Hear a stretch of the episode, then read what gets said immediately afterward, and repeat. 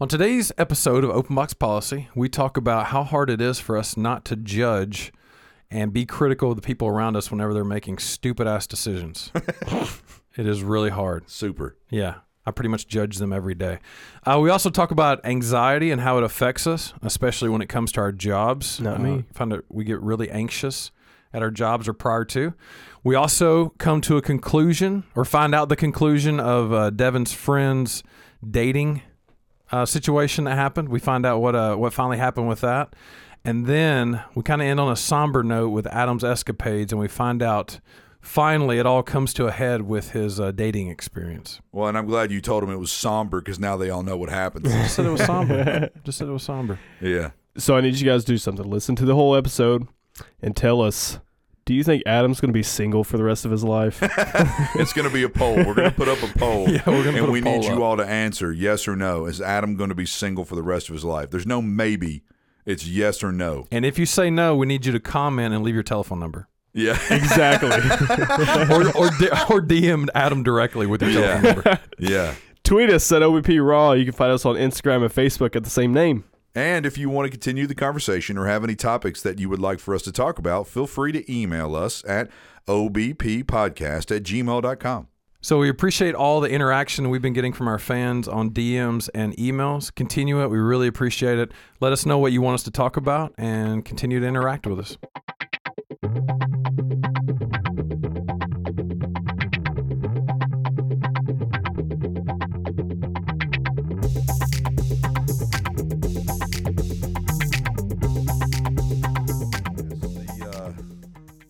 The Patriots, I have a $100 bet on it. I, that they don't go to the Super Bowl. That Terrible they don't bet. go to the Super Bowl? That they don't go to the Super Bowl. Terrible 'cause bet. It's you a- realize the only people standing between them and the Super Bowl is the fucking Jaguars. Yes. Yes. Well, Well, I made they're a lot better, but still. I made this bet like two months ago. Oh, okay. You know, and I just I wanted I don't want them to go, and I wanted to bet against them, even though I know that's a sucker bet. But I just look Tom Brady. He's I don't I don't like it when people call him the goat. I don't know if he's the goat, but he's amazing. How could you argue against him being the GOAT, though? That's just a story for off podcast. He just he just doesn't doesn't like Tom Brady. Well, No. I, I don't like him as a He's person. He's amazing, but, I look mean, at, he still look at has what all he's he still has numerous stats that Peyton Manning haven't beat on. Yeah, but you can't argue with the winning, though. There, you're right, but he also has been lucky enough He has to have been under a coach, the greatest coach of all time. the greatest coach of all time, and he. Although there are other coaches that have won Super Bowls with numerous teams, like Bill Belichick, But not or not. I mean, like Bill Parcells, Not five. but with different teams. Well, I mean, Bill Parcells won with different teams. I mean, he that guy like everywhere he went, they were amazing, for the most part. who do he win with other than the Giants? Uh, didn't he win with the Bills? No, No, no, negative. I don't know. Bill Parcells, I'm pretty sure he won. You know, if Jacksonville had a better quarterback, I would, I would, I would not feel so bad about your bet. I know you made it week. I know you made it months ago. yeah, and, and it was kind of a sucker bet. I did it to kind of piss this girl off. I mean, look, didn't, you still got a, you still got a chance, but I didn't think that she was honestly going to shake my hand, ooh, and I And stuck my did. hand out, and she, you know, dropped her little baby hand in mine, and we shook and Immediately afterwards, you're like, "Fuck." shit. yeah, like I fucked up. Nah, the the best coach in the world is probably Coach Herman Boone. I would say. Wouldn't you Who? guess? Herman Boone. He's talking about remember the Titans. oh god. yeah. I'm glad that you picked up on that. Yeah, I picked up on it immediately. Hold on, Bill Parcells. What was uh, what was that quarterback's nickname? Was it Fancy Sunshine. Pants? Sunshine. I Oh, I almost yeah. said Fancy Pants. Oh yeah, sunshine. Sunshine. I want to grow my hair out like his. You have the right color for it. Yeah. Blonde, and a- I'm blonde from, ass I'm from locks. of California, obviously. So Are you from? Ca- You're No. from California. I'm a Tennessee boy. Damn it. From the Shire. Mm-hmm. Yeah. I, Wait, while you're looking into that, I think you're right. I I Yeah. just hey, look, he's coached for them. He's coached for uh, Dallas.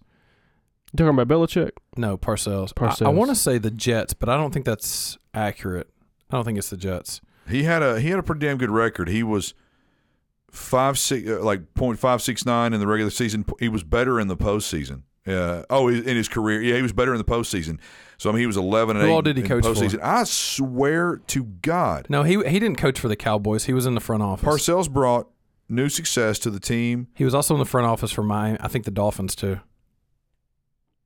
Let's just start listing off teams. Yeah. Teams. Um, God damn my Look, voice. while you're reviewing that bullshit, what do you guys think about the news today where Mike Mularkey got fired for the Titans? Oh, I'm happy about it. I am too. Oh, he's been to the Super Bowl with other teams, but he lost with the Patriots. Okay. But I don't think he was the coach. Yes, he think- was. Okay. Anyways, Uh, whatever. He because he the Patriots were like a struggling franchise. He came in, changed it. They went all the way to. That's what I'm saying. Bill Parcells is one of the best coaches ever because he would take a team that was total garbage and, and he would just he would flip flop. He'd go all over the all over the nation and he'd go team to team to team. And every time he did, they would rise to stardom. Maybe not win it all, but they would be way better than they were. Yeah. The guy could take shit and turn it into gold. He was like Midas. Um, The Midas touch. yeah. yeah. You know, King Midas. But I'm yeah, I'm super touched turned to stoked about Mularkey. He had a brake company, You didn't right? know that? Didn't he have a brake oh company? Oh my god. I'm just kidding. Thank you. I gotta stop saying that. I had somebody listen to the podcast. They're like, "Yeah, you say Jesus Christ and oh my God a lot," and I was like, "You know what? I do. Those Yeah. are your, those are your crutches. Yeah. Yeah, Every time you better guys than say Josh something, dropping GD like 15 times during the podcast. Not 15 times. I actually I said GD a little too much on the last podcast. Uh, I just don't I don't like to use that word a lot, and it's because of you. You use it, and I it love gets, using it. And yeah, it's it my makes, favorite cuss word. It makes me want to start using it a lot. So, anyways, what's your thoughts on the Mularkey firing, other than you're happy about it? Really quickly. Uh, I just, I mean, the Tennessee Titans are my team. I want them to do well. I think we have more than enough talent to take us deep into the playoffs comfortably and to win. I mean, the Titans getting to the playoffs, in my humble opinion, was a total fluke. Yeah. It was a fluke. And people were behind them and going to games and telling me that I was wrong. It was a fluke, them going to the playoffs. And you can just see it in the way that he coaches. You can see it in his mannerisms and his actions. And, and I just don't. It makes me happy. We have enough talent, and I want someone to come in and harness it. And I'm pissed off that we didn't do it fast enough. The Adams family that own the Titans uh, are some of the biggest dickheads in all of sports. Um, I do think that they finally brought in a GM though that, that has the right mindset. Yeah, yeah, But yeah. We, we But, need we I need mean, to find a coach that's going to be around for a while. We missed out. I, I completely like got totally off track and didn't even finish my statement. I'm pissed that we missed uh, Jon Gruden. Jon Gruden. Yeah, Yeah. they could have gone ahead. They knew Gruden was on the market. Everyone in sports knows that Jon Gruden is on the market. That he is actively looking for a team, Right. or that he is at least being um, prodded or or stroked, if you will. He's been Way, way to go. You know what I mean. Yeah, I know. And the Titans can have an iconic coach, not one of the best coaches. He's pretty damn good, but an iconic coach, somebody that can bring talent and he brings a Can bring other coaches. and he brings other coaches and he brings a buzz. I mean, this guy is a he's a uh, not Groot. Gruden is a uh, Mike Holmes prodigy. Holmgren. Holmgren, Mike Holmgren, yeah, who I mean was just amazing at Green Bay forever. He's one of his prodigy Yeah. He is. and and that guy produced a lot of good coaches. So Look, hell, I, I, think Saban played under him for a while, or, or coached under him for a while. Holmgren, or was it Belichick? I don't know that it was either of those. Oh, whatever. can't say for sure. Look, I, I I think we got we do have a, a really young and talented team. Um, we do have some solid veterans. We've got holes to fill, but easily if we would have had the right coaching staff, we we there's no reason we couldn't have competed better with New England. But I'm glad Ma- Yeah. I'm glad Mularkey's gone. Um, I think it's time that I, I wish that they would keep Dick LeBeau, even though I know he is he's in his 80s. That's his name, Dick LeBeau. You he's don't know our, who Dick he's our de- is? defensive Yeah. Coordinator. Dick LeBeau. Dick LeBeau, yeah, used to be for the Steelers for a long time. Amazing defensive coordinator. I think he did, you know, really great things for our defense. Uh, I wish that they would be able to keep him around, but I know that whenever they bring in a new head coach, they're want to clean. They're going to want a clean staff or clean house, which I'm fine with. I just hope that we don't regress very much. I'm worried about it. Yeah. I'm worried about one bad year, and I'm already at the end of my rope with the Titans. We the Super Bowl that we went to with Jeff Fisher was a fluke. In '99, It was a fluke. Music City Miracle. the Music City Miracle was a fluke. That we, whole we had a good team though. we did have a good team, but there were there were numerous wins that season that were flukes. And I Jeff Fisher is like a 500 coach, maybe like a 489 coach. Everyone threw all this this this admiration on him and he was a terrible coach. I mean, Yeah. if you can't even get in like near the sixes, you're a terrible coach. I mean, you you got to your season's always got to come in at like what's five crazy- five to five six to five eight to six one, whatever. What's crazy is we kept him around so long, Yep. and he was basically barely over 500. Yep.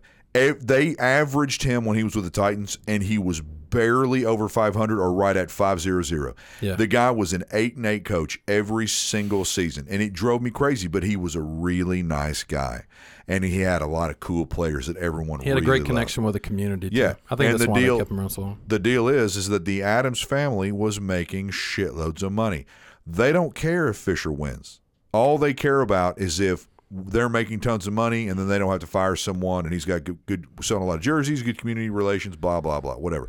The Adams family d- doesn't really care about sports as much as they care about it run, being a business. Yeah. You have other owners in the league that like like Jerry Jones. Like if his team is not winning, yeah, he fires everybody.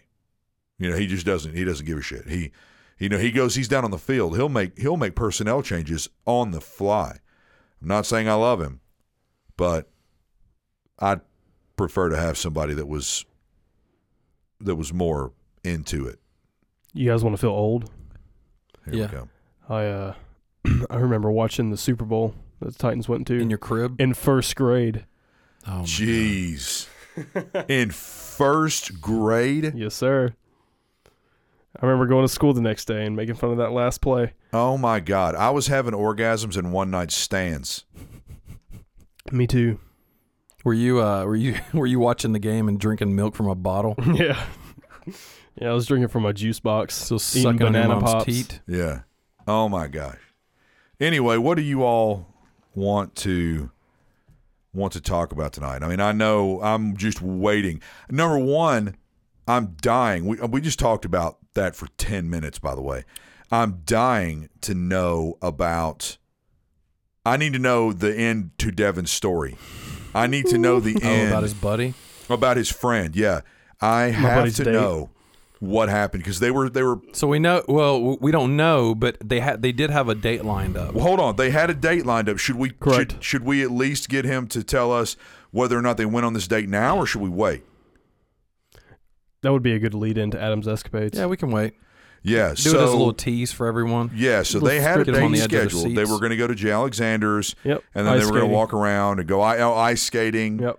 and so on and so forth. Yep.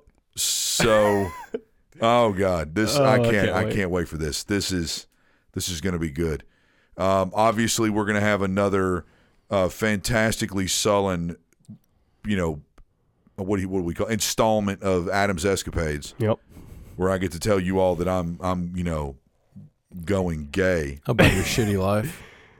of about my shitty life. Your shitty dating life. Yeah, and how no one loves me and no one will ever love me. Oh, we love you. Yeah, we do. We're here. Uh, we wouldn't keep you around. We're here to snuggle with you at night. Yeah. That makes that I you know I actually had a panic attack about 3 or 4 nights ago. I No way. I watched like this really awful movie, like horror movie, and then I woke up in the middle of the night and I felt like there was the weight of a man on top of me. I was in the middle of a dream. Oh. I was in the middle of a dream and all of a sudden in my dream I felt like someone crawled on top of me. And as I started to wake up, I was in full sleep paralysis and I was laying face first and I couldn't see and it felt like a full-size man was laying on top of me. I fucking panicked. I panicked.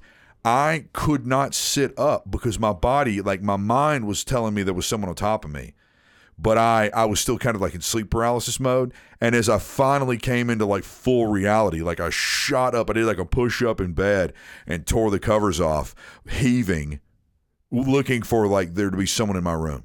He, uh, in the midst of sleeping, he felt like someone was on top of him, and he opened his eyes just to see Devin's face. His nose, he was nose to nose, and said, "Hey, buddy, are you comfortable? yeah. hey, pal." I want to know if you're warm enough. Yeah. I've been laying on top of you. So did it feel like did it feel like this man was Devin's not Equal- a full size man though. equal to your No. size? Uh, so yeah, I'm I'm six foot two. I I hover around three hundred pounds, and by the way, that's a sexy three hundred pounds. Yeah. uh, it's not like it's a, not a fat. I'm not like a huge fat guy. I'm fucking good looking. Have you guys ever seen The Mountain from Game of Thrones? That's what Adam looks like. Yeah, e- except for it's super out of shape. yeah. Like the mountain when he stopped working out for five more- years. They they don't call you the mountain, they call you the molehill. Yeah. um.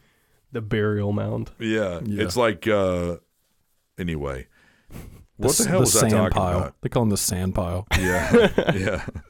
The wad of bubble gum. Um, I ask you if the man on top of you. oh, it felt like a full size man. I mean, a full size man. I'd say like a two hundred pound man or more. Yeah. Because I mean, imagine it. I mean, if if I'm a big man, if someone laid on top of me, I mean, not to mention I'm strong. I could get out from under him. yeah. and I was it was so I mean it would be like me laying on top of me just suffocatingly heavy That's a good mental picture I'd like to like to think about. nice Can we uh, recreate this dream right now? Can you lay on the table? yeah and let Josh lay on top of me yeah. only only if we do it I mean I was in there just in my underwear you would need to take the majority of your clothes off so I can feel like your body heat on I would prefer to be in nothing but my socks. Yeah perfect And then I want to slowly brush my beard along the, the crown of your head. yeah or, or down down the middle of my back Yeah, the small of your back. yeah, yeah.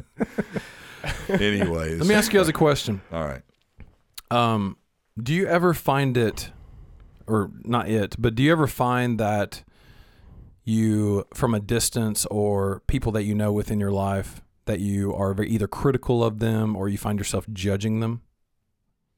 From a distance Well, not even from a distance. Either maybe you don't know the whole story, or I mean, maybe it is someone that you're close with that that either the decisions that they make or or like whatever they do in their life, you find yourself maybe judging them or like questioning their decision making. Well, yeah, I think we all do. Yeah. I mean, we see people all the time, and we don't have all the context, but we just in we just come up with an entire story. We fill in all the blanks inside our head, and then we judge them based off of whatever we've come up with. Right. I, I find it weird whenever I see people that are older than me that will make decisions that to me, I, I feel like that you should be beyond that. Like you should have already learned through life experiences not to go that route. Yep, hundred percent. Whether I mean, especially with relationships, like how many how many bad relationships do you have to go go through before you can you should be able to see that that person is not a fit for you. Yeah, like if you're in your 40s and you're still making stupid relationship decisions, or like you're in your 40s and you tell everyone you've had a really hard life and you like filed for bankruptcy and you've I, this is a, like a, a true story. Like a friend or a, a person I know would like go on and on and on about how like nothing's ever been easy for them and they've always had all these financial difficulties and they have two children and every week on Facebook it is them blowing money on all kinds of stupid shit. Oh yeah. Like look at this new thing I bought my kids. Huge Christmas. Probably spent two or three thousand dollars that she doesn't have. Damn. And it just kills me. And look, I've I've had my Like own no wonder you make bad decisions. Yeah, and I look, I've had my own issues with finances in the past, and you know, I'm not one necessarily to talk in that category, but I feel like that if you have, you know, people that you're responsible for, your family or whatever, and if you're not in a great situation financially, you know, the last thing that you should be doing. And look, I can't, I can't judge. I mean, I guess I can. I can do whatever I want, but you know, it's maybe I shouldn't be judging them for the decisions that they're making, but I find it hard not to whenever their decisions that they're making are so blatantly naive or Oh, it's stupid. hard. Mm-hmm. Yeah, it's hard not to judge them. Yeah. I mean, I don't like to be judgmental, but we we have to remember we are inherently judgmental. Oh yeah. we are all inherently judgmental. I mean, it just it doesn't matter how your upbringing, children, and that's what's so sad about kids. That like my niece or my nephew will come home and be all upset, and they'll talk about the kids in their school and the stuff that they say. Oh yeah, the kids are terrible It these is days. unbelievable. Now they do pick up some of this stuff from their brothers and sisters and their moms and dads and so on and so forth, but it's unbelievable. You wear a jacket that's a little bit different color than everyone's jacket, and they sink their teeth into you. Children, you know, because they're so judgmental Yeah. and they just don't understand that it's okay. It's okay that they're wearing a bright red jacket and everyone else has like a black jacket on. It's fine. It doesn't mean they're poor. It doesn't mean that they're any better or less than you. Like, but it's kids are just nasty. Yeah, I, my cousin's going through that same thing. Every time I see him, he's always got on like these freaking Jordans and you get the jogger pants and stuff like that. And he's like, "Well, this is what all the cool kids are wearing." And I look at myself, I'm just like wearing loose jeans and like these boots and stuff like that. And uh, I just think like in college, just wait till college. None of this is gonna matter. You're gonna No. see a kid like riding a scooter with a snuggie on, and you're gonna be like, "That kid is fucking smart." Well, and th- and then I think like, okay, is it is it the fact that they one either just make poor decisions or you know are incapable of making you know good decisions, or is it just that their priorities are all, out of place? Um, and, and look, m- maybe my main focus here is about is about finances. And look, I like nice things and and I like to buy nice things or whatever. Um, I've tried to really scale it back as of late to where I'm not just blowing money on dumb shit. You know, we're s- save up for you know either vacations or or whatever like that. But um, to me, if people are not in a good place financially, to where you know they can just go out and blow money, to see them then make large purchases whenever they have you know people that they're responsible for, you know, family, uh, you know, kids or whatever. It just blows my mind because I, I'm, I don't know. I, I just think like, who the fuck, like, what, what makes you want to do that?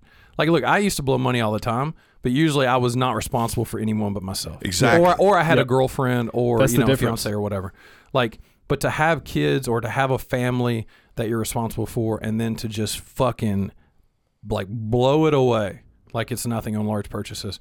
That and you'd be dri- like, "Oh, my family's struggling." He's like, "Probably because you spent fucking three hundred dollars on something." yeah, that that drives me crazy. And look, teach their own. If that's what you want to do, that's how you want to live your life, then do it. But it, it's it's hard to just sit back and like watch like self destructive shit like. Behavior. yeah, Yeah, we talked about it a little bit on the last podcast. I mean, watching someone who goes through self loathing or self doubt and they just crush themselves and they get to a point where they're inconsolable. It's not a lot different than watching like a friend or someone you love make awful decision after awful decision. You feel like you have to intervene at some point and, and Right. just be like, wow, can you stop making stupid decisions? Or the next time that they come to you and they say, oh man, like I'm ooh, can't pay the bills this month. I didn't get a bonus, and it's like, dude, you know, are you serious? yeah. Or I can't pay the bills this month, and you're like, you just bought all of this bullshit. You know, like You just where- got a new TV last week. yeah, exactly. Like, why are your priorities so fucked up, and why are you bitching about it? yeah. You know, why why shouldn't you rather? It'd be easier if you just went to someone and you were like, "Man, I made a really stupid decision." You know, I, I, I like I wonder what and I I think back to like all my faults and you know how I got into the places where I were. And look, a, a lot of my excess spending that I would do was because I was either in a bad place or or like that was what I used as a crutch to try and make myself happy. But a lot of it was just from my own stupidity because um, I got in this habit of living paycheck to paycheck, and that's how I lived my life. And if I wanted something, I bought it, and it's it's so like looking back, it's so irresponsible to. I, I'm not saying you have to save every dime, but to not have some type of like nest egg, to Yeah. like in case of emergency fund or like whatever. Yeah, my dad was super super frugal, and sometimes frugal to like a fault. I mean, he wouldn't he just like wouldn't spend money on anything, and it's because he had gone through a lot of financial hardship and and so on and so forth, and he imparted a lot of that onto me. But I would also periodically see my dad. He was a salesman. He would go out and he would buy really expensive, really nice leather shoes and he would buy them. It was an investment. He knew that he could keep those things for 15 years and he could get them resold. So he would spend a shitload of money on good shoes because he was on his feet a lot. And then he would buy like really nice ties and really nice shirts and he would have them starched and pressed and he would spend his money on certain things, you know, because it was it was meaningful and he knew that it could help him look better or, you know, whatever. Um, so it was interesting. Sometimes he would just he would spend money, and I would be like, "Wow!" But I thought you were super frugal, and he'd be like, "Not about this. You know, on this you need to spend some money." And it turns out it was a it was an investment for the future. Exactly. Yeah. Smart, and so my smart. dad kind of. I mean, I'm not just through financial hardship of my own. I used to have some investments. I used to have things that I invested in. and Was you know, I want my money making me money. Yeah. My money needs to always be making money. But I got really screwed up, lost a shitload of money, lost my job, and had to clean out all my investments. And now I'm really like freaked out about getting back into the market again. Yeah. No, and, and You know, like, it's like understandably I'm- so. Yeah, well, we've talked about it before on, on episodes. Like in my dating life, I won't make a movement because, like, I won't be aggressive in the affection department because I've done that before and had people like put their hands up and be like, "Whoa, whoa," and I, it's just awful. Yeah, but do you ever see like people, especially since you brought dating back up, just like, man, you see them be with someone and you're like, like, what are you fucking thinking? Like this, like you are not even cohesive at all with this person. Like your personality does not mesh. Like why, if you're like at this age, are you making that decision? Oh, all the time. And I mean, especially in my position. I mean, I see women who I think to myself, I have one in particular. I, I can't really talk about it, but uh, I, there's I see women all the time that I just think to myself, how in the hell could you possibly be making that decision? Like, how could you be more attracted to him than me? Right. Or how could you think that you all are going to have a future when, by all rights, like he's an idiot, he's an asshole, he's a piece of shit, and that's what you're talking about. Like we judge the shit out of people. Uh, I find myself all the time. I have a sixth sense about stuff. My dad always had a real sixth sense about people. And my dad would look at someone he could call it out, and I would, I, it would blow my mind. Like two, three days later, I'd find out about that person. He was one hundred percent right. Do you think it's also maybe a product of like, and I'm sure you have to do it in your job, and I know I do. Like I have to Having make to read people. Well, not only that, but like, yeah, that's a that's a very good point too. But like, well, now that you brought that up, let me let me take a step back really quick. You're always like having to analyze people, and that's why like if I'm interviewing someone for a position, I feel like the early on, um, in in just in the first few questions, in the first few like little bit of interaction. I, I can have a pretty decent gauge on whether or not this person's going to fit. Yeah, but and I think it's just a skill that you've honed over time. Right. You're good at it. But on the flip side of that too is like in my position, and I would guess in yours too. Um, well, Devin's too. I mean, he's got. The, Yeah, but we, we, but no, I mean we have to like I have to make a shit ton of decisions every day Oh yeah. on the fly. It's quick thinking. You don't have time to like a- analyze a lot of shit, um, and not everything's black and white. Like there are some things that are that are clear cut yes or no, uh, but a lot of it has gray areas. So I I don't know if like over years of doing that has got me to the point to where when I when I, I look at decision making, I think like uh, maybe I maybe I can just deduce things a lot quicker and easier now because I have to make so many decisions. You sharpened it. I mean, it's a skill that you sharpened. Right. I To mean, where- I think some people are naturally born with that ability. They just they they can like see all the ins and outs and just like get it done. And the the rest of us have to hone that skill. but then you see other people who just make these illogical choices, That's what I'm saying. and it it just doesn't make any sense. Yeah, like they're incapable, and, and that's that's what I don't understand. I've, I I don't understand how someone can be incapable of of making a good decision every once in a while. Right. You know, And Like- then and then if it's someone you know a family member or someone that you're close with that you try and address this with, and then they continue that same path, it like it drives you fucking nuts. Yeah. Yeah, it does. It does. And I and I have to admit, I mean, I'm I am a judgmental asshole. Yeah, I'm the same way. I all the time. Oh my gosh! Like yeah, we have all these new people that are constantly coming through our office and constantly training. And I mean, I'll just look at the way someone's dressed and just be like, "Man, that guy's a prick." Guaranteed. Yep. And he'll walk past me and he'll say something. I'm like, "Douchebag." And yeah, then, that's that's the first indicator. Sorry to cut you off. That's No, the first indicator. The way they're dressed. Second one, the way they walk, the way they the way they Yeah. carry themselves, the way they stand. You know. Yep. Absolutely. They, it, it- and I mean, my dad told me all the time. Uh, there's something else that you people don't. They've done scientific studies about this. People don't pay attention to this enough. We are always looking at people's shoes. You are always noticing people's shoes. You don't think about it, but if you wear really shitty shoes, you will naturally have a tendency to think that that person does not have their shit together. Wow. Yeah, it's scientific. It's, it's all over the internet. You can look at this shit up. They just pub- published another study about it recently, I think. Um, so yeah, it's like kind of like their physical appearance, and that goes with it. If someone looked at me at work, they'd be like, Yeah, that this guy guy's never, a that guy- fucking bum. Yeah, that guy never buys new clothes. Yeah, exactly. Same here. Because Oh, I speaking fucking of- tear them up all the time. Oh yeah, how about this? I bought a couple shirts on on a website that I go to a lot, and they fit perfect. So I went back onto that. They well, basically perfect. I went back on that website, and they're triple X. I'm a double X, but all these companies now have screwed their sizing up. So now, like with a lot Blame of the these companies. cute companies, I'm a triple X, huh? Blame the companies. I've been Yeah. a double X for years. I've been a all these double X for companies years, just I can changed still wear the same clothes that I wore in high school. all these motherfuckers change their sizes. Now I'm a 3X. Any- it ain't because anyway. I, I ain't gained shit. Yeah. Anyway, I go and I buy these shirts and they fit great. So I go back online and I buy another. Are you listening? I'm listening to you. I'm you. going to buy another 200 to three. It was 275 or 300 dollars worth of shirts. Damn. Okay. I get this huge box that has some pants and some shorts and then tons of shirts. And I don't have any shirts. Not one of them fit. Not one. Did you say there were 3Xs? 3X.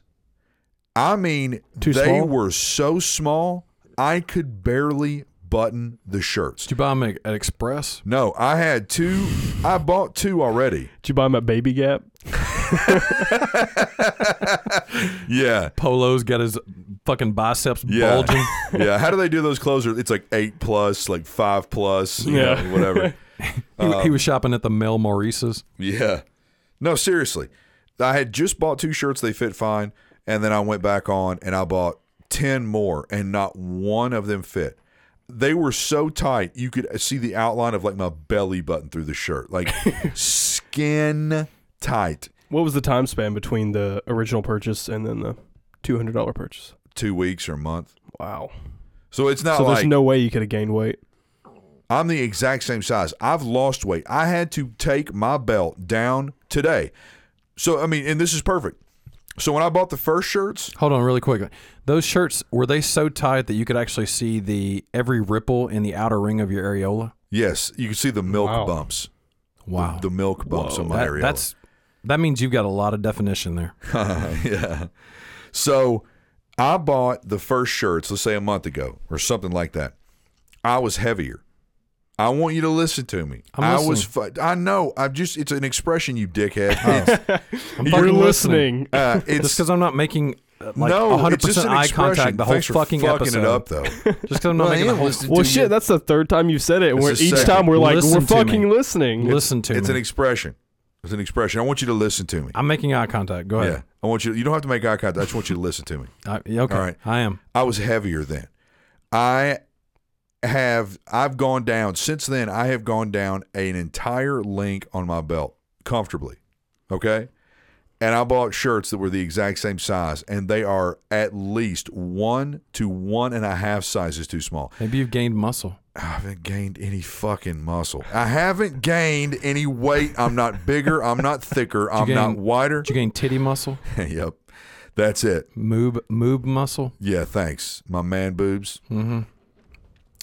Continue. Thanks. I'm sorry. I have like a solid handful, by the way. yeah. Solid. Is a that nice- how we're? Is nice that how we're judging cups? That's a nice A cup. That's how you judge moobs. Yeah. Is you get There- a, well, there's a there's a lot of beef behind these though. That's the problem. I've got like I used to have big like thick pecs, and I stopped working out, and it got hairy, and now they just turned into boobs. You say look like wait, Hershey's Did you say when you stopped working out they got hairy? No, I was just. I mean, they just got hairy over time. Oh, okay. Yeah. They, they ki- look like they look like Hershey's Kisses. Hershey's Kisses. What They, the they fuck? look, Stop. they, they look like teardrops. Teardrops. Yeah. I got teardrop tits. Well, I'm also sitting all fucking weird.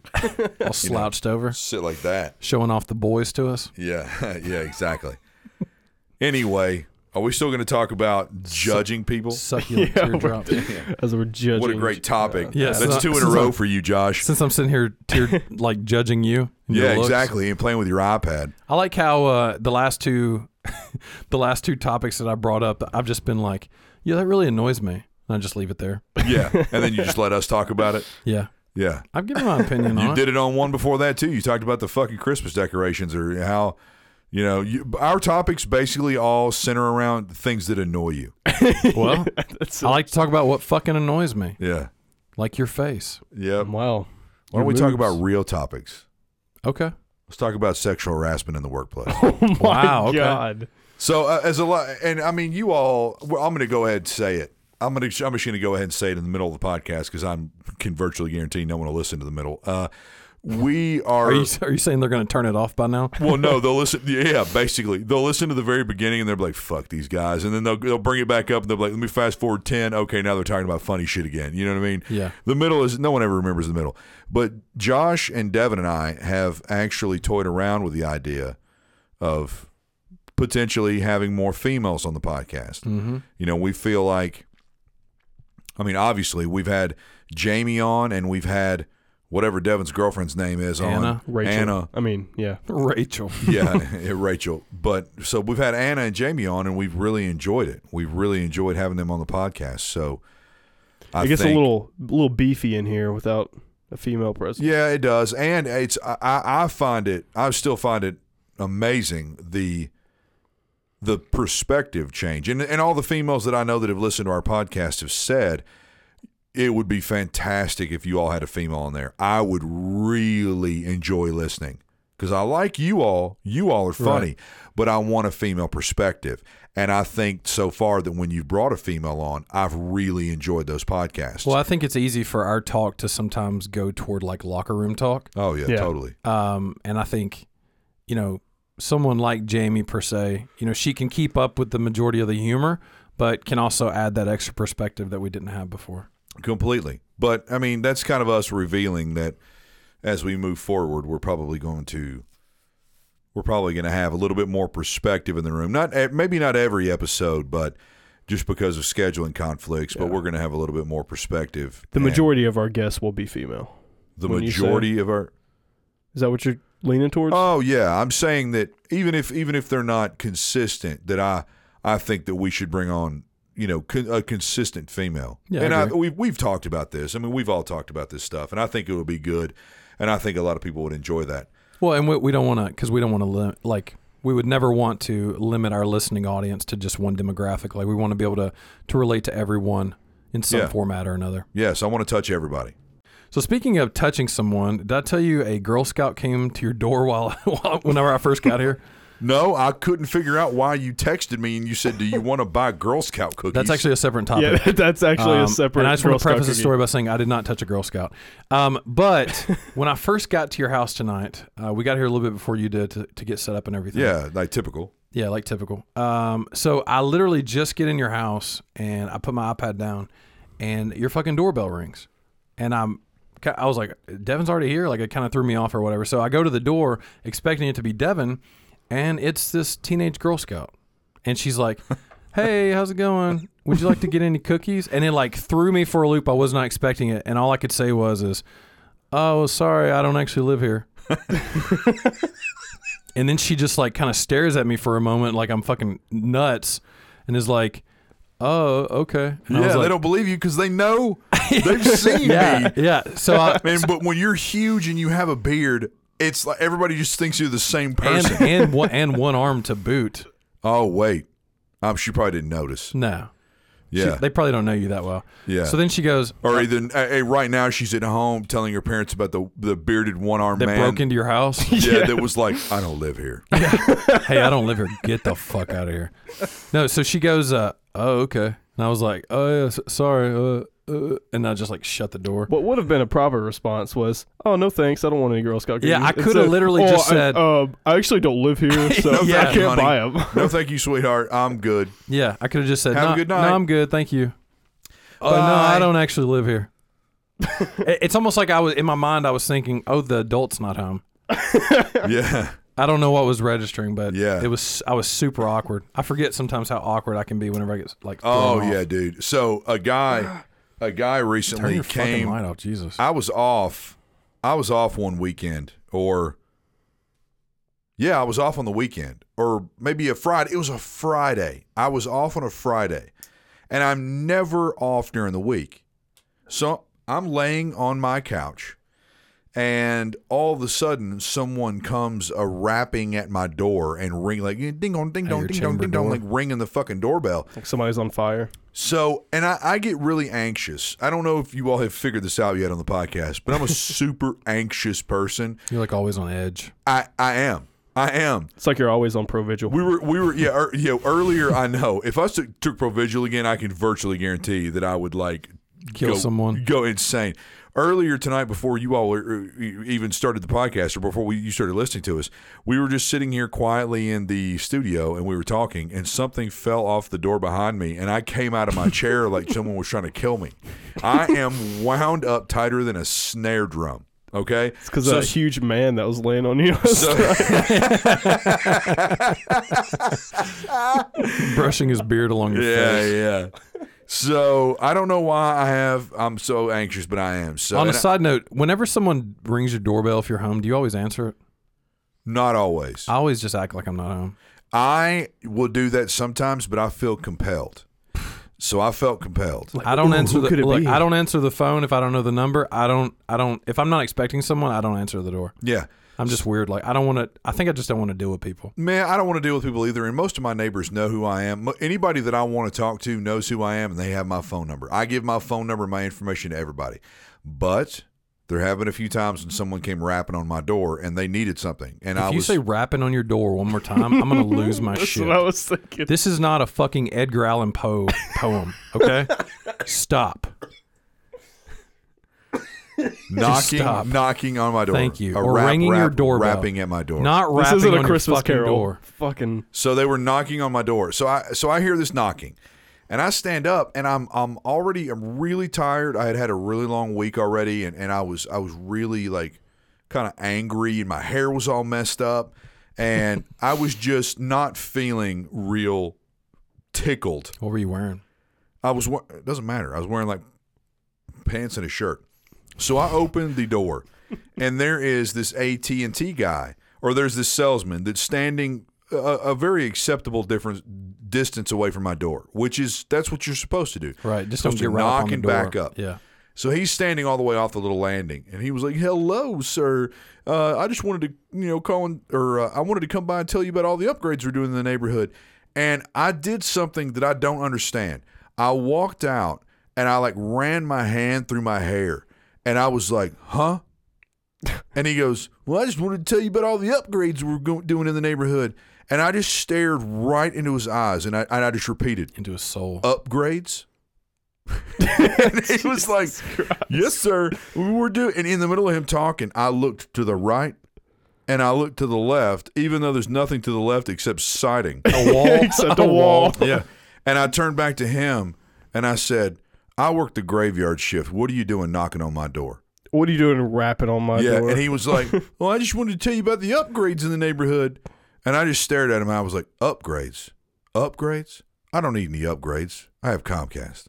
Jesus. And I, and he just he was like, "Well, I just wanted to come by and you know see if you were interested." And I was like, "Do I look interested?" And I just turned around and I walked back in and I closed my door. I, ju- I was just like, eh, but it was so funny because he, I just, I, I wasn't meaning, I was really tired and I was already super anxious if someone was knocking on my door. So when I walked outside, I looked super anxious and it ended up being really funny. I normally like to hit people with a non sequitur. Do y'all know what a non sequitur is? no, please explain. A non sequitur is if, if someone comes to your door and they go, Hey, Mr. So and so, I was thinking about, you know, you today and I wanted to come by and, and talk to you about new gutters. You just look at them and you go, You know that my mom has a silver car? That's a non sequitur. just it's, it's, non- there's no sequence. Oh, yeah, yeah. it's non-pertinent information. Ex- yeah, or, or you just say the most random stuff. I used to do that to people. I would open the door, and they'd go, "Hey, I, you know, I wanted to uh, talk to you about Jesus Christ today. You know, you know, is He in your heart?"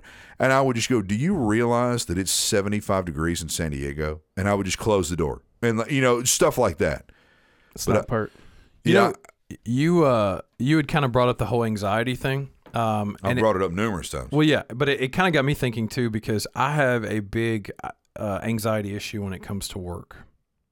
Do you have anything similar to that? yeah, When it Yeah. com- what do you mean when it comes to work? So- like going to work? Yes, exactly that. And what's so weird about it But I mean, are you only? Oh, hold on. De- what Devin said is very specific. Are you only anxious when you are going to work, or are you anxious while you're at work? I'm not anxious while I'm at work.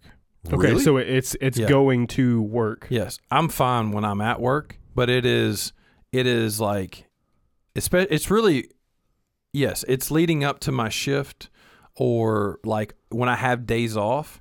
Like it, most of my days off tend to like fall two in a row. Like I usually get two days off in a row. yeah.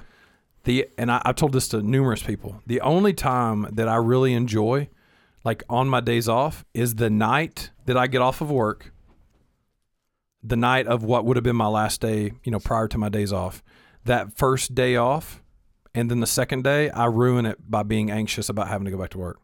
Like I literally count down the time to go back. And what's so weird about it is like once I get to work, I'm fine. But it's like I have this built up in my head to where it's like I don't want to go, I don't want to go, I don't want to be there, I don't want to do this. Yeah, I have some of that. Like it literally it, it, it can ruin my days off. It can it, it like if I'm on vacation, it literally takes me like two or three days just to get out of that element to where I, I quit even thinking about it. So when I'm on vacation, it's always really, really difficult for me. I will end up getting to a point where, as I'm starting to near the end of my vacation, I will become super anxious about the end of the vacation, and I'll get kind of depressed about it. I don't. Oh yeah, for sure. I'm the Oh, same yeah. way. I just I kind of I have a high stress job anyway. Um, I and I work. I've never worked with people like I work with now. Elaborate. So I'm going to. The people that I work with are not normal. A lot of them. They are they're all really high-strung salesmen who are always fighting and scratching for like the lead because you want to be in in the lead because Yeah. you make more money. And that sometimes stresses me out being around people that way because I, I don't want, always want to have to fight. I just want to sometimes just go do my job. Do you relate stra- stra- stress? Stress. Do you relate relate stress? Do you relate stress and anxiety as being the same thing? Stress and anxiety, no. Okay. stress is stress comes on and it stays there and you you kind of figure out a way to deal with it Yeah. anxiety is is clinical anxiety is i mean anxiety makes you heave and and take g- big gulps of air and you are so stressed out that it's debilitating But here's or you're so anxious that it's debilitating stress is stress can kind of get you you know uh, you like know flustered or flustered, but anxiety is. I mean, people have you know panic attacks and stuff. Anxiety is intense. this is what's so crazy about it is like my entire life and even like outside of work i am not a anxious person Oh shit, I am. i don't i mean i worry about some things but but generally like i'm the laid back person who who doesn't get worked up about a lot of stuff. Like that's just that's always been my personality. And it it took me a long time to really and i, I know like last episode we kind of talked about me, me being self-aware or whatever but it took me a long time to kind of figure out um, that this was a form of anxiety uh, because I couldn't understand like what it was that was making me dread work so much or like ruin my days off. All I knew is is that when that second day rolled around, like I, I, I it, it was ruined. Like I, I could not enjoy that day off no matter what I was doing. Um, so But it, it, it sounds like your anxiety is super localized. You have It really is. localized anxiety. it's very pinpointed just toward just toward work really. Um, So is that the work that you do? yes, Okay. for sure not for sure not this. Like I don't get anxious about this at all. This is no. this is just chill whatever um but yeah it's it's like every day even even like even if it's not a day off if it's just me going into work like the last couple hours prior to like when i start getting ready to work and all that it's just constant dread like i don't want to be here i don't want to go to work i don't want to be here and i mean it's getting better like i'm, I'm finding i'm finding different ways to kind of keep myself positive and motivated about it Yeah, you got to find like healthy coping mechanisms. right but it's Like chug a six pack. Yeah, yeah. Uh, do a shot of Jim Beam. That that kind of limbers me up. But I, I don't know, man. It it it blows my mind to uh, as to like what in my what what's getting me to that point mentally to where like I dread work. And what's what's even crazier is like I, I know once I get there it's gonna be fine. Like, but prior to it, I just I work myself into a frenzy to where I, I just fucking dread it. Yeah. Now, now you said you experienced it at work though, right? Oh, my anxiety is it follows me all over the place. I've never understood it, and it's way worse than it used to be, and it's scary. Yeah. Um, I, my dad has always told me that I. My dad would always tell me that I was wound up really tight, as tight as a rubber band. He would tell me all the time, like you're really wound up, and I'm really passionate and kind of tense, and and I and I like to I like to operate that way, because when I'm super relaxed, I feel really vulnerable.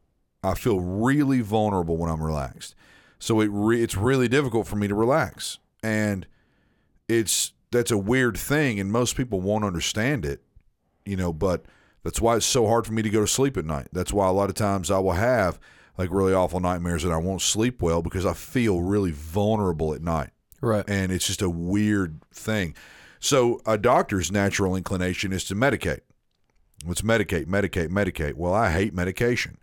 I already take a few and I take some voluntarily because, you know, vitamins and whatnot, they're good for you and you, you're get, just getting a little extra stuff. But I, uh, yeah, I just don't. I don't want to be medicated. And I, I went into my doctor and specifically asked for anxiety medicine that was non-benzodiazepine or non-benzo, so like non-Klonopin, non-Ativan, non-Xanax, the type of shit that people get like strung Right, out on. yeah, I don't yeah. want any of that shit. And it takes the edge off, but I still know what anxiety tastes like, and Yeah. I know what it feels You know like. it's still lingering there. Yeah, and I, but I mean that's good because I work I work pretty good or I work well underneath anx- anxious and stressful situations. The problem is is my doctor and and everybody tells me you're just like ticking days and weeks off your life with all the stress and anxiety. You've got to relax. People that are relaxed have longer lives. What about you, Devin? Do you have much encounter with this? You know, I've never really had anxiety or um, I'm just going to go ahead and bring this up depression. I en- Something like envy that. you. I envy you a lot. Yeah. Yeah. no kidding. so I, you know, I've had stress. Of course, everybody has some form of stress in their life, but I've never really had um, anxiety or depression. You know, and I'm I'm thankful for that. But so uh, so that I've never really understood it as far as like having anxiety or especially depression. I've never understood depression, and it it does get on my nerves that I don't understand it. yeah. You know, But it's exactly what we talked about in the last podcast. yeah. Like Josh doesn't understand somebody, and neither none of us do that could could be so self loathing and like hate themselves so much Yeah. and just and, and make all these awful decisions, and, and it's like we just don't get it because none of us are that way. I got a little jittery back in high school when I played baseball before like baseball games. I got a little like I don't know. It was just my adrenaline pumping before the But that's game. I don't know that that's anxiety. That's as not much. That's just nerves. Yeah, Yeah, I mean, I guess it could be a form of anxiety, but yeah. I, I've never had the the feeling of anxiety before doing something. Hmm. what's really weird is like I when I have like I may have these small stints of anxiety, but like I don't really like I handle stress like like it's nothing. Yeah, Like- you you do let stress roll right off you. Yeah, You're like, like, why don't you just do this? And we're like, oh, okay. yeah, like I'm I'm I'm super patient at work. Uh, I mean, look, I have days that, that it really weighs on me a lot to where maybe you can tell a little more. But for the most part, when it when it comes to like making decisions or like a lot of shit going on, like I don't really get flustered and I don't I don't get weighed down by it and I don't let it like bog me down. So it's it, it kind of blows my mind that I can I can deal with stressful situations, make stressful decisions, but then I get anxious about going to work. And maybe it's a combination of both. Maybe because I know that it's that's what's looming. I know that's looming, therefore I get anxious about it or whatever. But Yeah, yeah. Fear of the unknown stresses a lot of people out. It- FOMO, huh? FOMO, fear of Yeah. missing out. Oh, really? I've never I've never heard FOMO before. Really? Yo- YOLO. Yeah, I've heard YOLO. I've Shut never the heard FOMO. fuck up. But anxiety is a is a really weird thing. Super weird. It just it's crushing. I mean, people have anxiety attacks, and I've had anxiety attacks before. The first panic attack or anxiety attack I had, I, to to tell you all that it scared the shit out of me, or to tell you all that I was terrified, would be a complete like misconception, uh, or it would it wouldn't do it justice. I literally thought I was having a fucking heart attack. I was like 29, 30 years old. And then you start to become anxious about the fact that you're having a heart attack, and there's no way that I'm this young and having a heart attack. And I mean, you have to like run out of your house to get fresh air because you feel like the air that you're breathing is is not enough for you. Weird. It's Yeah. unfucking believable. It's unbelievable. And then you're like, wow, that was a panic. You feel like you're having a heart attack. And um, I'm actually kind of experiencing a little bit of anxiety right now. Are you serious? Yeah, because uh, I'm really anxious to kind of find out what happened to Devin's, to Devin's friend. Ooh, good Yeah. tying. Good yeah, tying. we just like got on a fucking bummer. we did. yeah, no more anxiety. I don't want to talk about this shit anymore either. Yeah. And this we've been talking for a fucking hour. I'm so anxious that I'm tingling in my nether regions to find out what happened. yeah, so Devin, it's time. We need to just find out what happened to this kid. Is it time to know? It's time It's to time know. to. It's time to find out. So give us the give us the low low. What happened? Okay, so she accepted the date, correct? We're Yeah. like, hey, yeah, you told us You she said accepted Jay you- Alexander's, Jay in Alexander's and Nashville, ice skating. and then they Yep. were going to go ice skating. so perfect plan, right? Yeah, Every girl loves ice skating. I don't know about that, but okay. so they meet there, right? Because they're kind of out of the way. That was our question of the week last episode. Yeah. So they meet there. J. Alexander's. They get seated. Perfect timing, right? Oh, okay. I think I missed that last part. You said they did meet. He did not pick her up. No, he did not pick. Well, that was his first fucking problem. But continue. so here's where it starts to get a little fishy. Okay. Okay. the whole time that they're eating, she keeps talking about how she loves traveling and how she's like uh, got an internship in like California, super far off state. Uh, how she's going to be traveling for the next three weeks because I told him I was like, you need to go ahead and set up a date uh, for the uh, the you know at the end of this A first day, you need to go ahead and set up a follow up date. You know, don't waste any time. So. Listen, this is what he tells me. I go, well, how how did you guys uh, like ice skating? He goes, we didn't get to ice skate. I was like, what the what are you Whoa, talking whoa, about? What happened? They ate too long.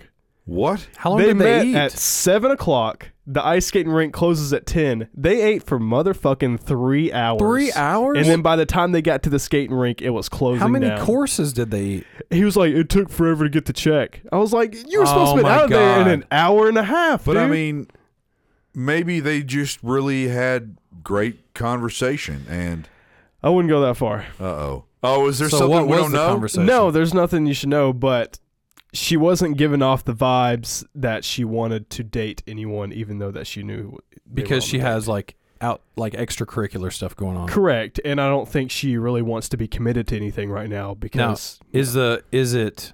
But it was it him or was it just the fact that she doesn't want to be committed? she just doesn't want to be committed. I think that's Okay. that's what I got off of it. I don't Okay. think it was him, Okay. but he said by the time they got to the ice skating rink, it was closing down. I was like, "You guys ate for three hours." What the? And he was like, dude, it took forever to get the check. I'm like, you were supposed to be in and He out of there in an controls that. hour What do you mean it took forever?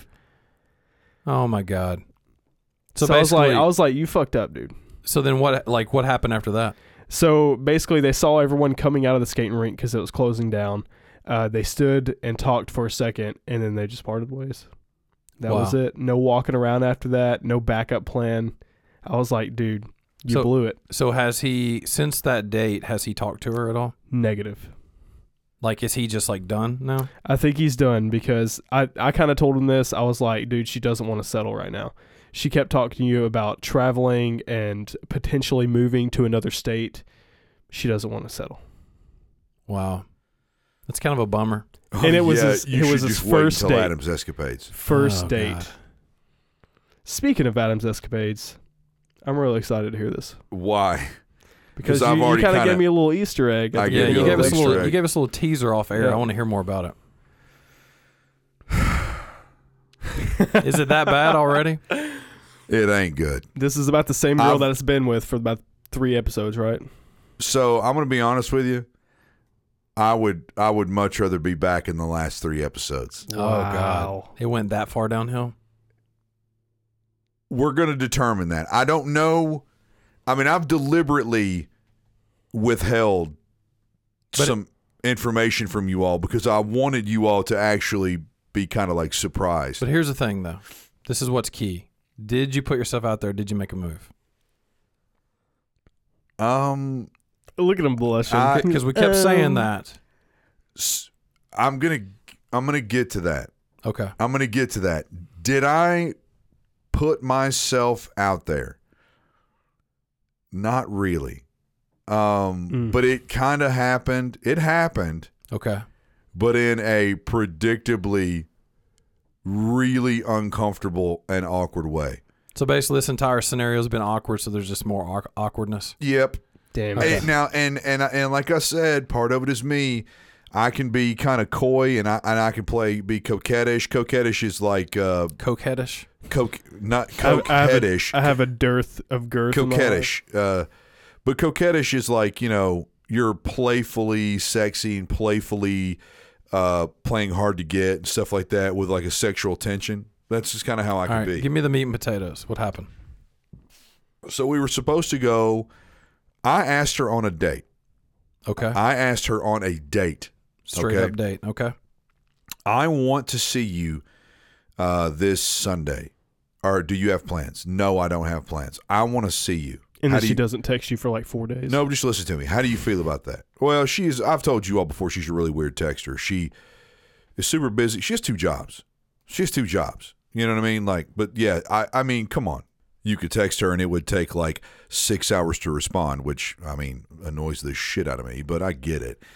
Um.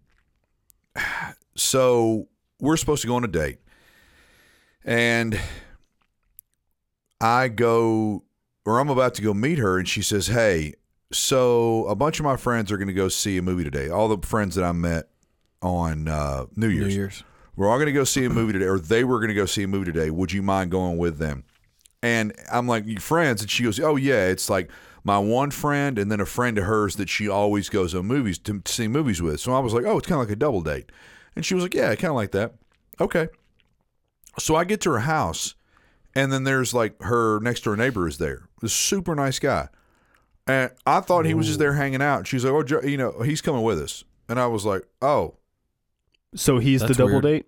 no, it's just she was like, he's coming too." So like a big group of people going. This was supposed to be a date for us. Ah, that sucks. That's weird. I like her friends a lot, and I want to be an open and person. If she wants to hang out with her friends with me, that's pretty cool. That's pretty cool. She wants to hang out with But friends. why not set that parameter? You know. Exactly. Yeah. So then this guy's coming with us, which I don't mind. Super nice guy. He's he's salt of the earth. But I, I, I thought it was going to be a date. I'm naturally a, a little perturbed about it.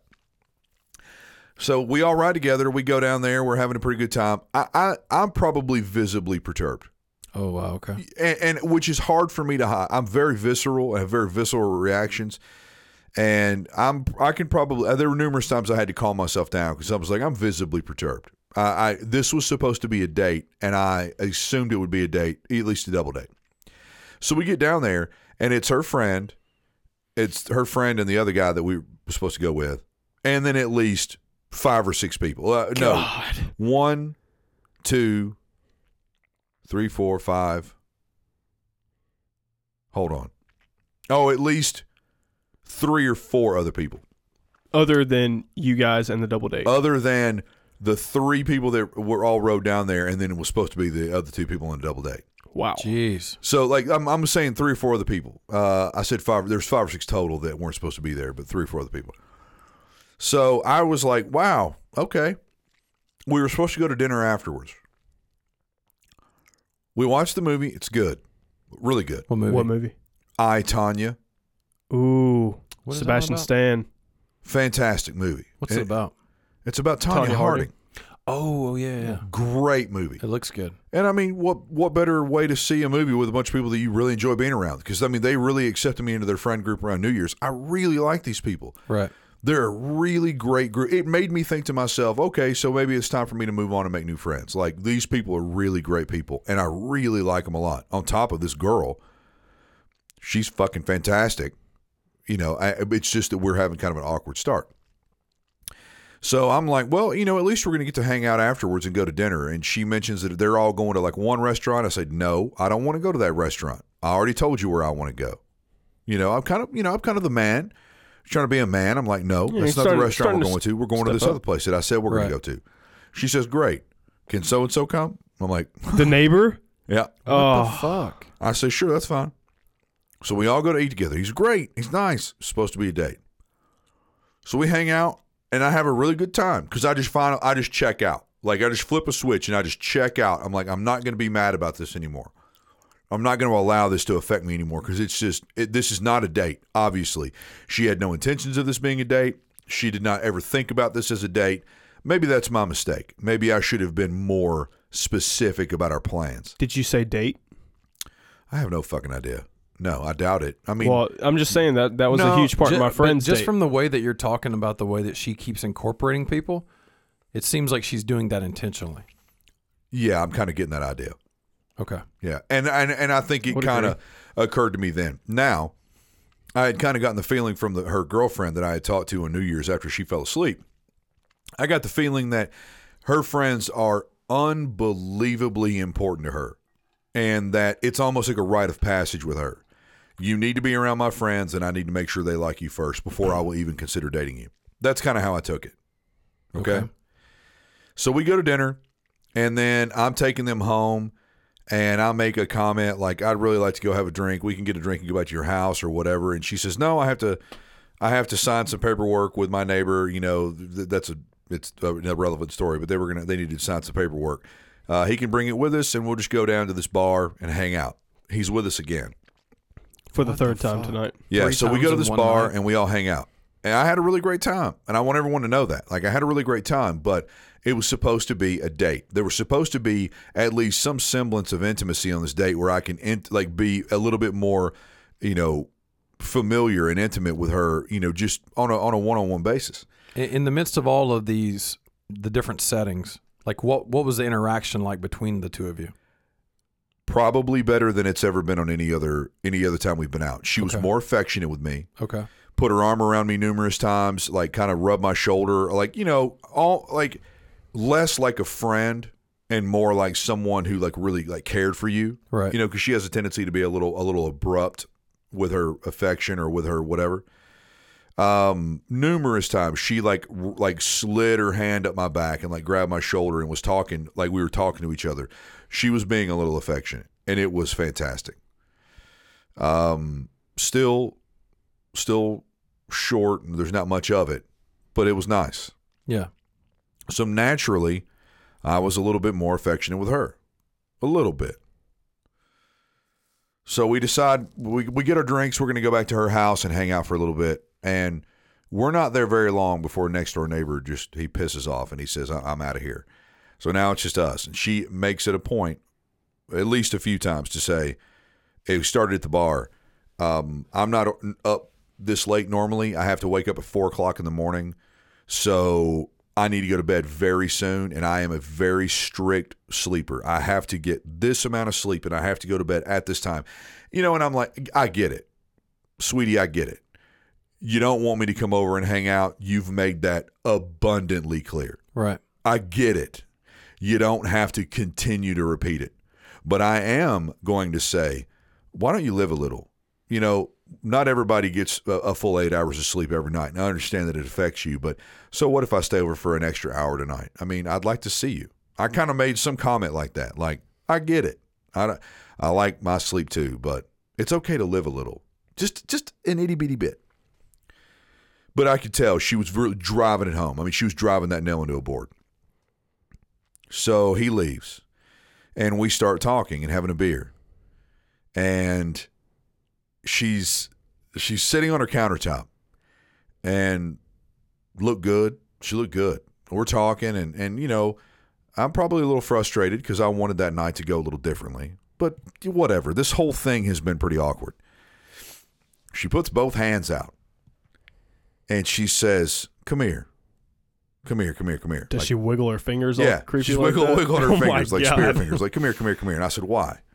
Now I'm like, th- and this is kind of how I am. I'll, I'll be really coy. I, I don't, I don't come on command. I'm not, I'm not an animal. You know.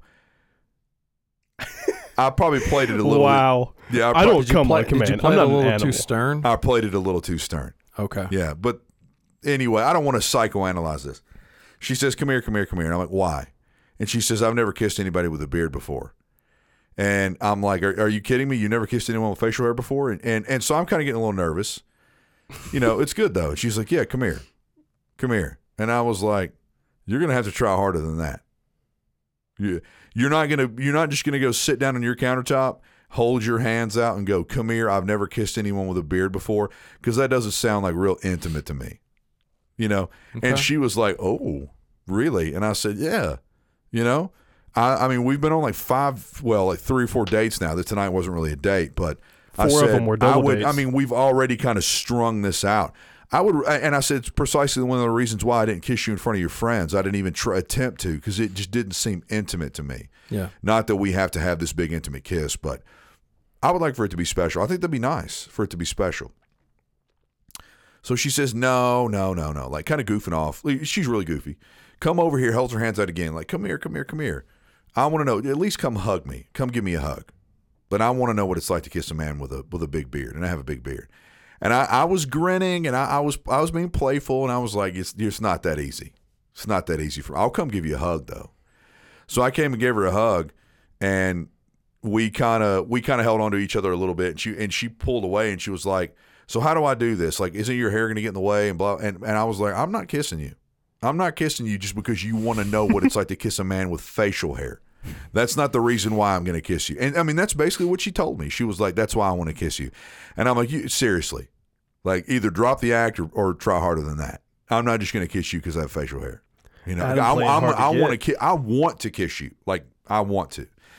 So she kind of said, "Well, I mean, if you're not going to kiss me, I probably should go to bed." And I was like, "Eh, sounds like you should go to bed." Wow. So she hopped up, and she was like, "Okay, then I guess you know this probably could have gone like in a different way or something like that." And I was like, "I'm it sure could have, you know, but I'm not a I'm not a puppy. I don't come when people snap their fingers, you know." And and she kind of she kind of was dejected. Well, I snatched her arm, and I spun her around, and was like, "If you want to kiss, just fucking kiss me. Like just just do it." So she kissed me and it was like my mother would kiss me. You know, I, it was it was very it it was like a little pop kiss? it was very like tight lipped, like like just like that. And I, I pulled away, and I, I I think I can't remember exactly what I said, but I'm going to tell you that it sounded something like, "Are you fucking kidding me?" oh my god!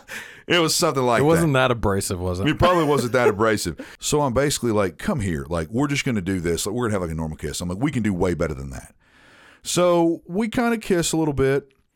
And, you know, it's not the best first kiss I've ever had. Guarantee you it wasn't her best first kiss either. I mean, it just, it was a little, it was a little awkward. I mean, both of us just weren't like in tune really well. It was pretty simple kiss. And I was like, well, that was nice. It just felt really clinical. It felt like she was deliberately trying to kiss me to see what it was like to kiss someone that had a beard. It literally, she made me feel that way. She told me that's what she wanted. There was nothing about it that seemed like this girl looked at me and was like, you know what? On the last few dates, I've been thinking, I would really love to kiss you. Right. That's the way you. That's the way you lead in, and so it it was awkward. No big deal. Well, then the shit hits the proverbial fucking fan.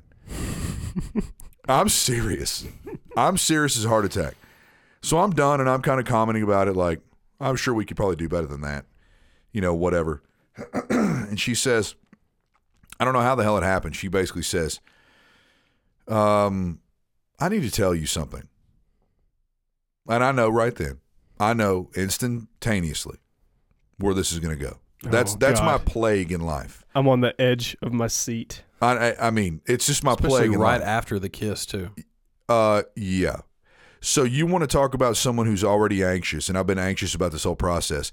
We have a pretty awkward first kiss, and maybe I was a little too standoffish and like, no, no, no, I don't come with a, you know, I'm not a puppy, blah blah blah. I was kind of being playful but stern about it. Yeah. That's who I am.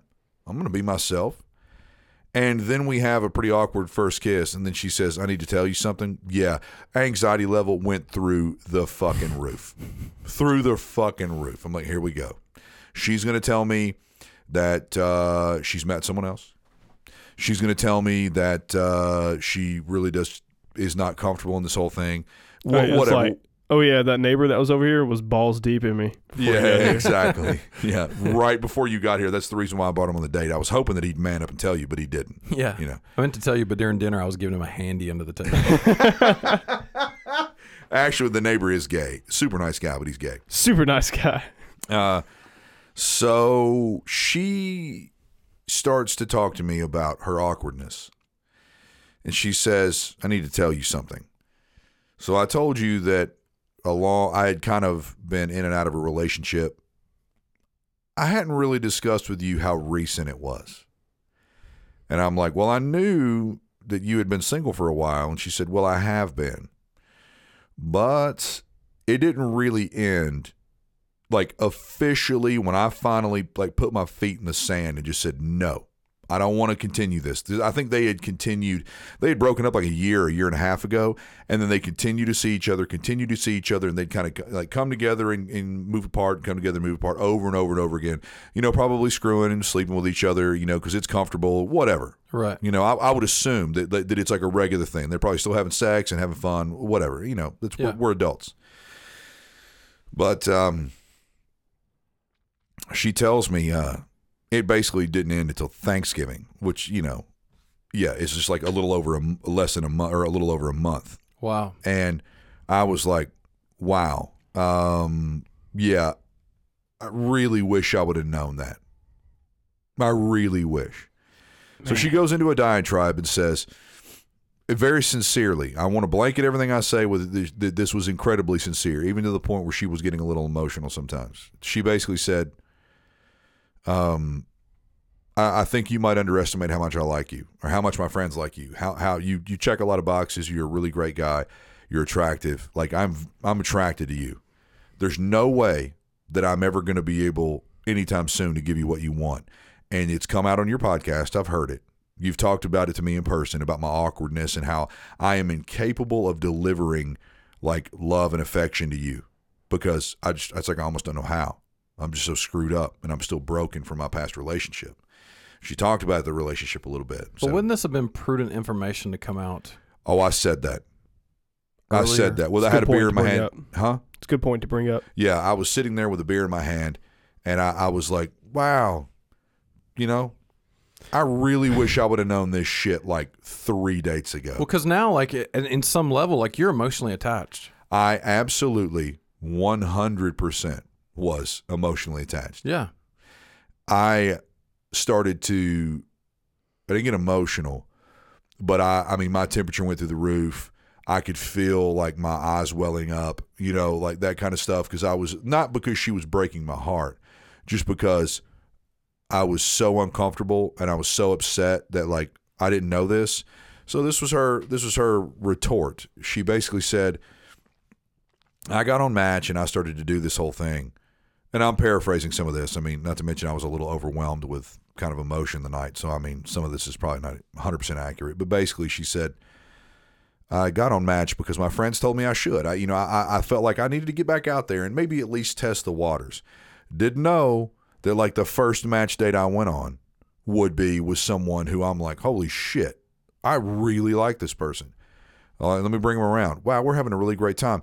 Let me bring him around my friends. Oh my God, my friends love this guy too but I am in no place whatsoever to have a relationship.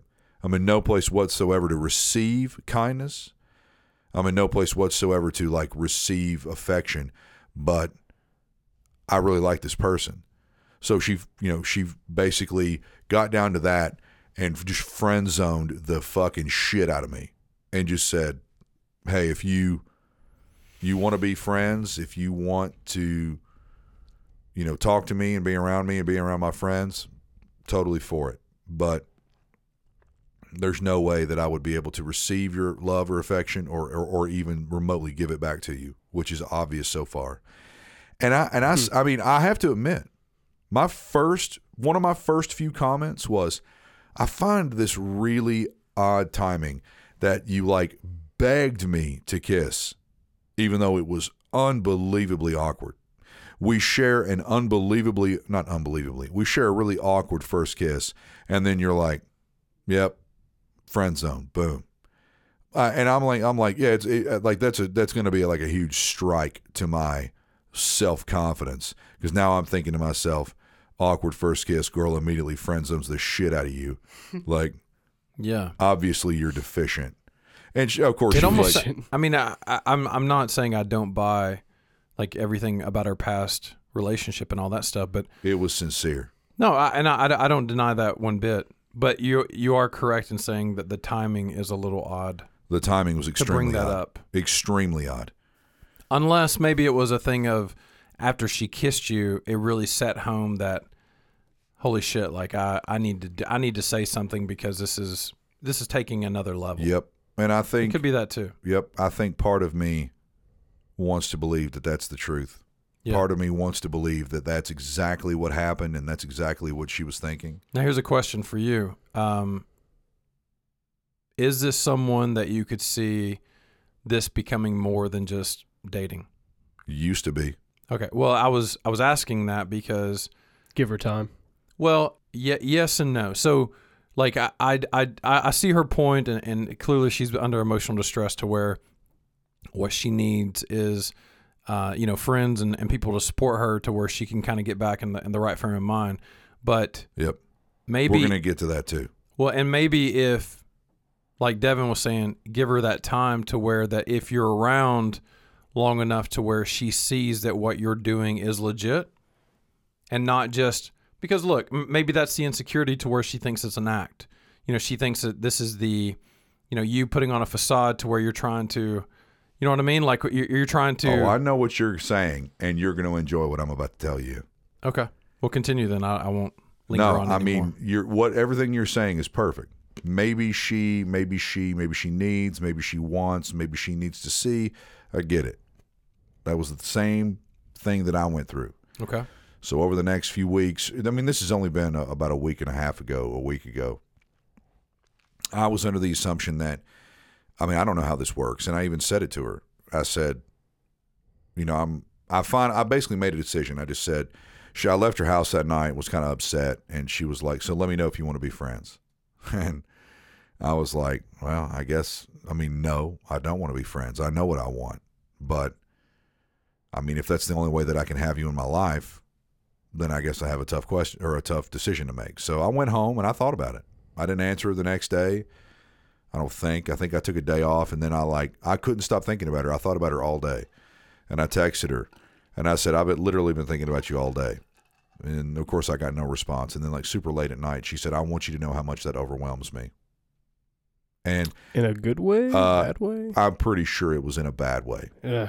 Yeah, it wasn't like, "Oh, Adam, you're so overwhelming."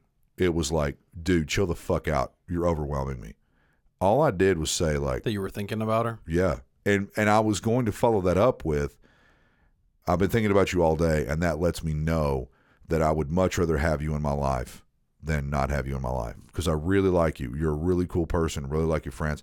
That's kind of how I wanted to follow up, and her reaction just totally caught me off guard. I was like, "Well, yep, that didn't go over so well." So I just immediately started backtracking and was like, yo, I'm saying that I would really like to have you in my life. And then she kind of responded awkwardly again. And I was like, okay, well, so that's it. We're going to be friends. And I'm, I'm, I can say I'm a little butthurt, but excited about it. You know, I don't think I said that, but it's obvious. I'm, I'm excited about it. I want to be your friend. So I was under the assumption, I mean, I don't pursue my friends. Do you pursue your friends? In a relationship way? Well, yeah. No. No, no, The no, no. is- no. He means like just in general communication, whatever. Yeah. I don't, Oh, no. um, You don't pursue your friends.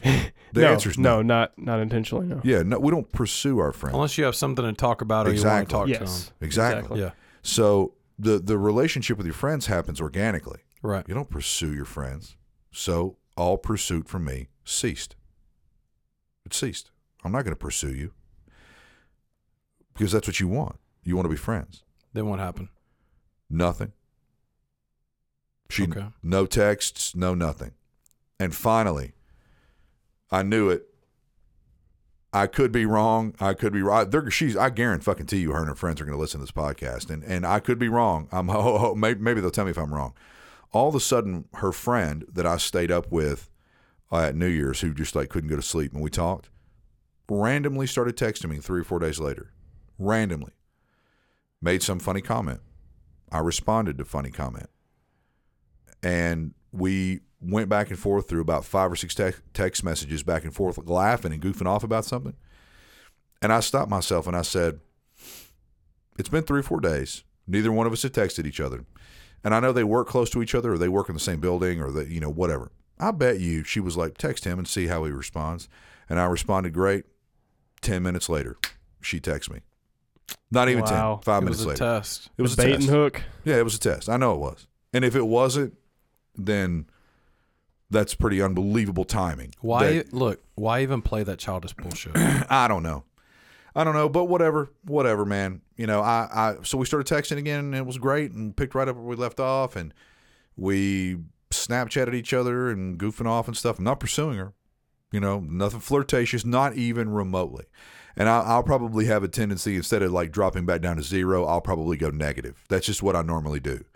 If someone tells me that they don't want me to do something, I will like create a suction because I pull back so hard. Uh, that's probably what I'm going to end up doing. But I assumed, I mean, it was really nice to hear from her. I'll have to admit. Uh, her friend started texting me, and I knew. I said, "This is going to follow up with her texting me. I know, I know how that works." It's a trap. Huh? It's a trap. yeah. I knew her. I knew she was going to text me. She did, and it was great. We goofed off for like a day, day and a half. Silence for the next few days. Um, silence where I had texted her numerous times. Like I had followed up to our last conversation and like sent six text messages in a row with no answer. Five text messages in a row with no answer. Until today, I basically was like, answer one for alive and two for dead. yeah. And she said one and then made some goofy comment. And we goofed off for a second. And that was, I mean, we just talked for like a second. That was it. Uh, Hmm. Yeah. Friend zoned. Hardcore. And it put a really nasty taste in my mouth when it oh, I bet. Oh man, a nasty taste. Now, I mean, she kind of told me when I was at her house, like, you kind of go out and do whatever you want. I, it, I, it pissed me off. Like, I don't want to hold you back. I mean, if you want to go date someone else, and and and I kind of was like, thank you for your fucking permission. I appreciate it. Like, I don't need your fucking permission. You know, like, you know, but I, I understand what she was saying. You know, like, I don't want you to like wait on me. And you know, and I'm like, this is not the notebook. You know, like, right. you know, I, It could be the lake house. it's not the fucking lake house either. It wouldn't be But as it, good. it just, I mean, the whole, like when I left her house, I was a, a little emotional. I was, I was ticked off and upset and hurt. I was hurt, you know. And I, like I said, it was sincere. I know it was sincere. You know, we have a tendency to to to, to remove sincerity from situations like this. I 100%. She started to get a little emotional, and she told me flat out. She was like, "I would have never kept you in my home. I would have never invited you around my friends. I would have never continued to text you and Snapchat you, unless I really wanted to be around you." because I am the type of person that will cease contact with you. I will ghost you and never speak to you again. Had, did she ever like give you any more details as to like kind of like her past relationship, like what happened? No, she continued to repeat that it was toxic. Toxic, toxic, toxic, which I get. I told her I had a kind of toxic relationship and it took me a long time to get over. And I, I told her this. This is kind of how I left it. I said, This is really simple. And I think you're having a really, really hard time getting out what you want to say. So I'm going to say it for you. You are not ready in any way, shape, or form to date me. You should have told me three dates ago. She should have just not gotten on match. or now I got no match. Uh, but I, I said, You're having a really hard time saying it, so I'm going to say it. You're not ready. I wouldn't be ready. Um, I am just going to go ahead and get it out there. Uh, do you want to be friends? That's fantastic. Appreciate it. Maybe we'll be friends, but you know, I kind of wish you would have told me. Really like you. I'm completely enamored with you. I would love to spend time with you and get to know you. That's not where you are, where you are. And I mean, yeah, I'm not going to sit around and wait. I mean, just it's you know, so That's rough. so she kind of beat around the bush a little bit. I don't know if that's what I'm trying to say. I'm like, yeah, that's what you're trying to say. It's obvious. I knew when you said I need to talk to you about something. I already knew how this conversation was going to go. I knew it. Um, there's something that I haven't told you, and it's going to be me not dating you. I mean, which is Yeah. basically it. I haven't told you something, and it's the fact that you know I should have never gone on the first date with you, but I still really like her. and I'd really like to hang out with her and stuff. I don't foresee us hanging out a whole lot just because I know me and I don't pursue my friends. It happens organically. And right now, I think it would be extremely awkward for me to ask Just her. hang out with her as a friend. Or, I mean, most of our dates are pretty friendly. Right. Um, it would be extremely awkward for me to to ever ask her to do anything. Right. She made it clear that she can't or that she doesn't like want anything romantic, and not that it has to be romantic, but I don't know. It'd be really difficult. It's tough. Hell yeah, it's tough. But yeah, it put a super bad taste in my mouth. Ever since then, there have been two or three girls on Match that are girls that I had been texting before that were just like, "Hey, what's going on? Like, I'm in, you know, like let's have lunch this week." I just I've ghosted them all. I haven't said a word to any of them. I just have a shitty taste in my mouth now. The ghostee becomes the ghoster. Oh, nice. Yeah. And look, I, I don't blame you. And you answered one of the questions I, that I was going to ask, which was, you know, if if knowing what she had just come out of and gone through, like, why was she even on match in the first place?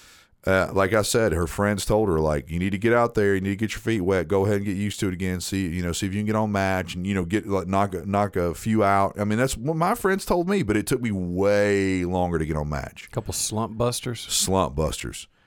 Um. So, I don't know, man. I don't know. It's tough. It's tough. I would. I mean, I would rather be hanging out with her right now than hanging out with you sons of bitches. Thanks. Yeah.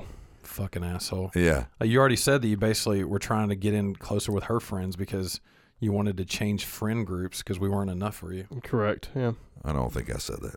You. That's the You said exact it- words. you said it verbatim. vicariously I said maybe Verbatim, some new friends would be good. because we're shit. That's not true. Anyway, That's rough. I'm man. going to be honest with you all. I'm sure something will happen between now and the next podcast, but I'm not saying that Adam's escapades. This is the end. This is not the end. I'm not saying that it's over, but I can tell you right now. Might be on a hiatus.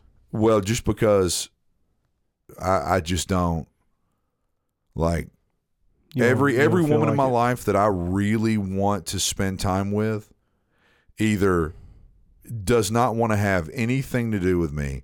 They are someone that I work with and it would be super awkward. Um, or they politely invited me into their home, lubed me up with alcohol, and then said, Let's have a really fucking awkward kiss. By the way, I don't want to date you. Jesus. I wish I had Adam's life. Yeah. Look, I'm probably man. blowing some of this out, promor- out of out of out of memoriam. proportion, but yeah. Am I butthurt about it? Yup. Can you tell that I'm butthurt about it? Yep. You can hear it in my voice. I'm butthurt about it. It stung. It, it didn't. It's not really going to affect me long term, but I'll tell you what, it stings. It stings bad. I uh I think I talked to you on the phone a couple days, maybe after it happened, and I don't know why I called you. I called you about something, and uh, you kind of gave me a little bit, not not as in depth as that, but you kind of gave me a little bit of lowdown, and uh, I could tell on the phone. Look, I, I don't know that I've ever seen you in a very vulnerable state many times, if ever, and that was the first time that I could tell that you were shaken. Vulnerable. Yeah, you were vulnerable and you were shaken by something, uh, which is clear to see that you you had feelings and and you probably still do have feelings for this girl. Of course I do. Um, it just it sucks that the timing is so terrible. Yeah. Yeah, it is. It um yeah, it wasn't. I mean, I don't open up very easily. I don't know. I, I maintain that kind of stern, gruff exterior, but sweet and, and passionate and kind at the same time. But I mean, it, it's it, it remains kind of gruff and stern. But I mean, I, I was dropping all that bullshit and really starting to like be really excited about being around her. I loved her dog. I liked her house. And not to mention, I mean, during this whole thing we were talking about it, I I said it's it, it, what upset me more than anything, and I, I can say this comfortably. What upset me more than anything about this whole process was that I have a tendency to always date people that I need to fix or that need fixing, and I literally was overwhelmed. And part of the reason why I was so awkward and I didn't want to make any any mistakes, I didn't want to make any of the wrong moves, is because I thought to myself, "Oh my God." I have someone who's well off financially, or they're doing well financially. They have two jobs. They're a hard worker. They are someone that needs nothing from me, nothing, except to lean on every once in a while. That is so unbelievably sexy and so unbelievably overwhelming because I, I've, I haven't been in that situation in a really long time that I almost don't even know how to act around this person because I don't want to screw it up. Right. And then in one fell swoop, we had an awkward kiss, and I find out, oh no, you are broken, just like every other chick I've ever dated. Completely broken. So broken that you cannot even accept affection from me for Christ's sake. You know? I mean, that's broken. And I and I told her at one point, I like I looked up at the ceiling and my eyes were welling up with tears because not because she what she was saying was upsetting me, because what she was saying I, I was just like looking around like I cannot fucking believe I've done it again. I can't believe I put myself in this situation again. I cannot believe that I found someone that I thought was like going to be really cool. Not like I'm a soulmate, just someone that I could be with and hang out with and be affectionate See what with. happens. Yeah. And oh wait, nope, they're broken. Really fucking broken. How do like how do you always seek these people out? Yikes. It sucks. I guess it goes back to what we were talking about earlier with um, people whenever they choose someone not lining up with uh, with what you thought would uh, would normally fit in their category. But Yeah. I'm sorry. I'm sorry that we had to end it on a buzzkill, just like I started the last episode. With fucking buzzkill. It's Oh, a I- yeah, I sandwich mean- of buzzkills. You all know that Adam's escapades is not always going to be rainbows and fucking butterflies. Yeah. But well, I hope this isn't the end of it. Me too, and I'm sure we'll we'll revisit this. And Adam's escapades is going to it's going to grow and and it will change. And you know, it's not always going to be about my dating life. Maybe you know, it- it's always going to it's always going to uh, you know evolve. Um, Maybe you just need to get a cat. Maybe it'll evolve into that. yeah, someone made fun of me at work because they were like, "What do you do?" And I was like, "I go work." And they said, "Do you have a dog at home?" Nope. You have a cat at home? Nope. Wait, you have children, right? No. Do you have a girlfriend or wife? No. What about anyone you're dating? No. And it was my chiropractor. It was my chiropractor, and he was like, "I swear to God," he was like, "Oh wow, what a fucking loser. yeah." So I guess it is really quiet at your house. And I said, "Yeah, it is, Doc. Thanks." Until these two assholes come over. exactly. Until I record a podcast. Or this stupid fucking podcast. But yeah, he, he like went through the whole litany of everything that I should like have in my life, and I, I just said no to every one of them. Do you have any joy in your life? No. oh yeah. Wow. I guess it is quiet at your house. I piss on joy. Yeah, yeah, yeah. I urinate on joy every morning. Uh, I piss joy. anyway, this episode's gone long. Are we ending this episode? Yes. Yes, we're ending this episode. This is Devin. This is Josh. This is Adam. Sayonara.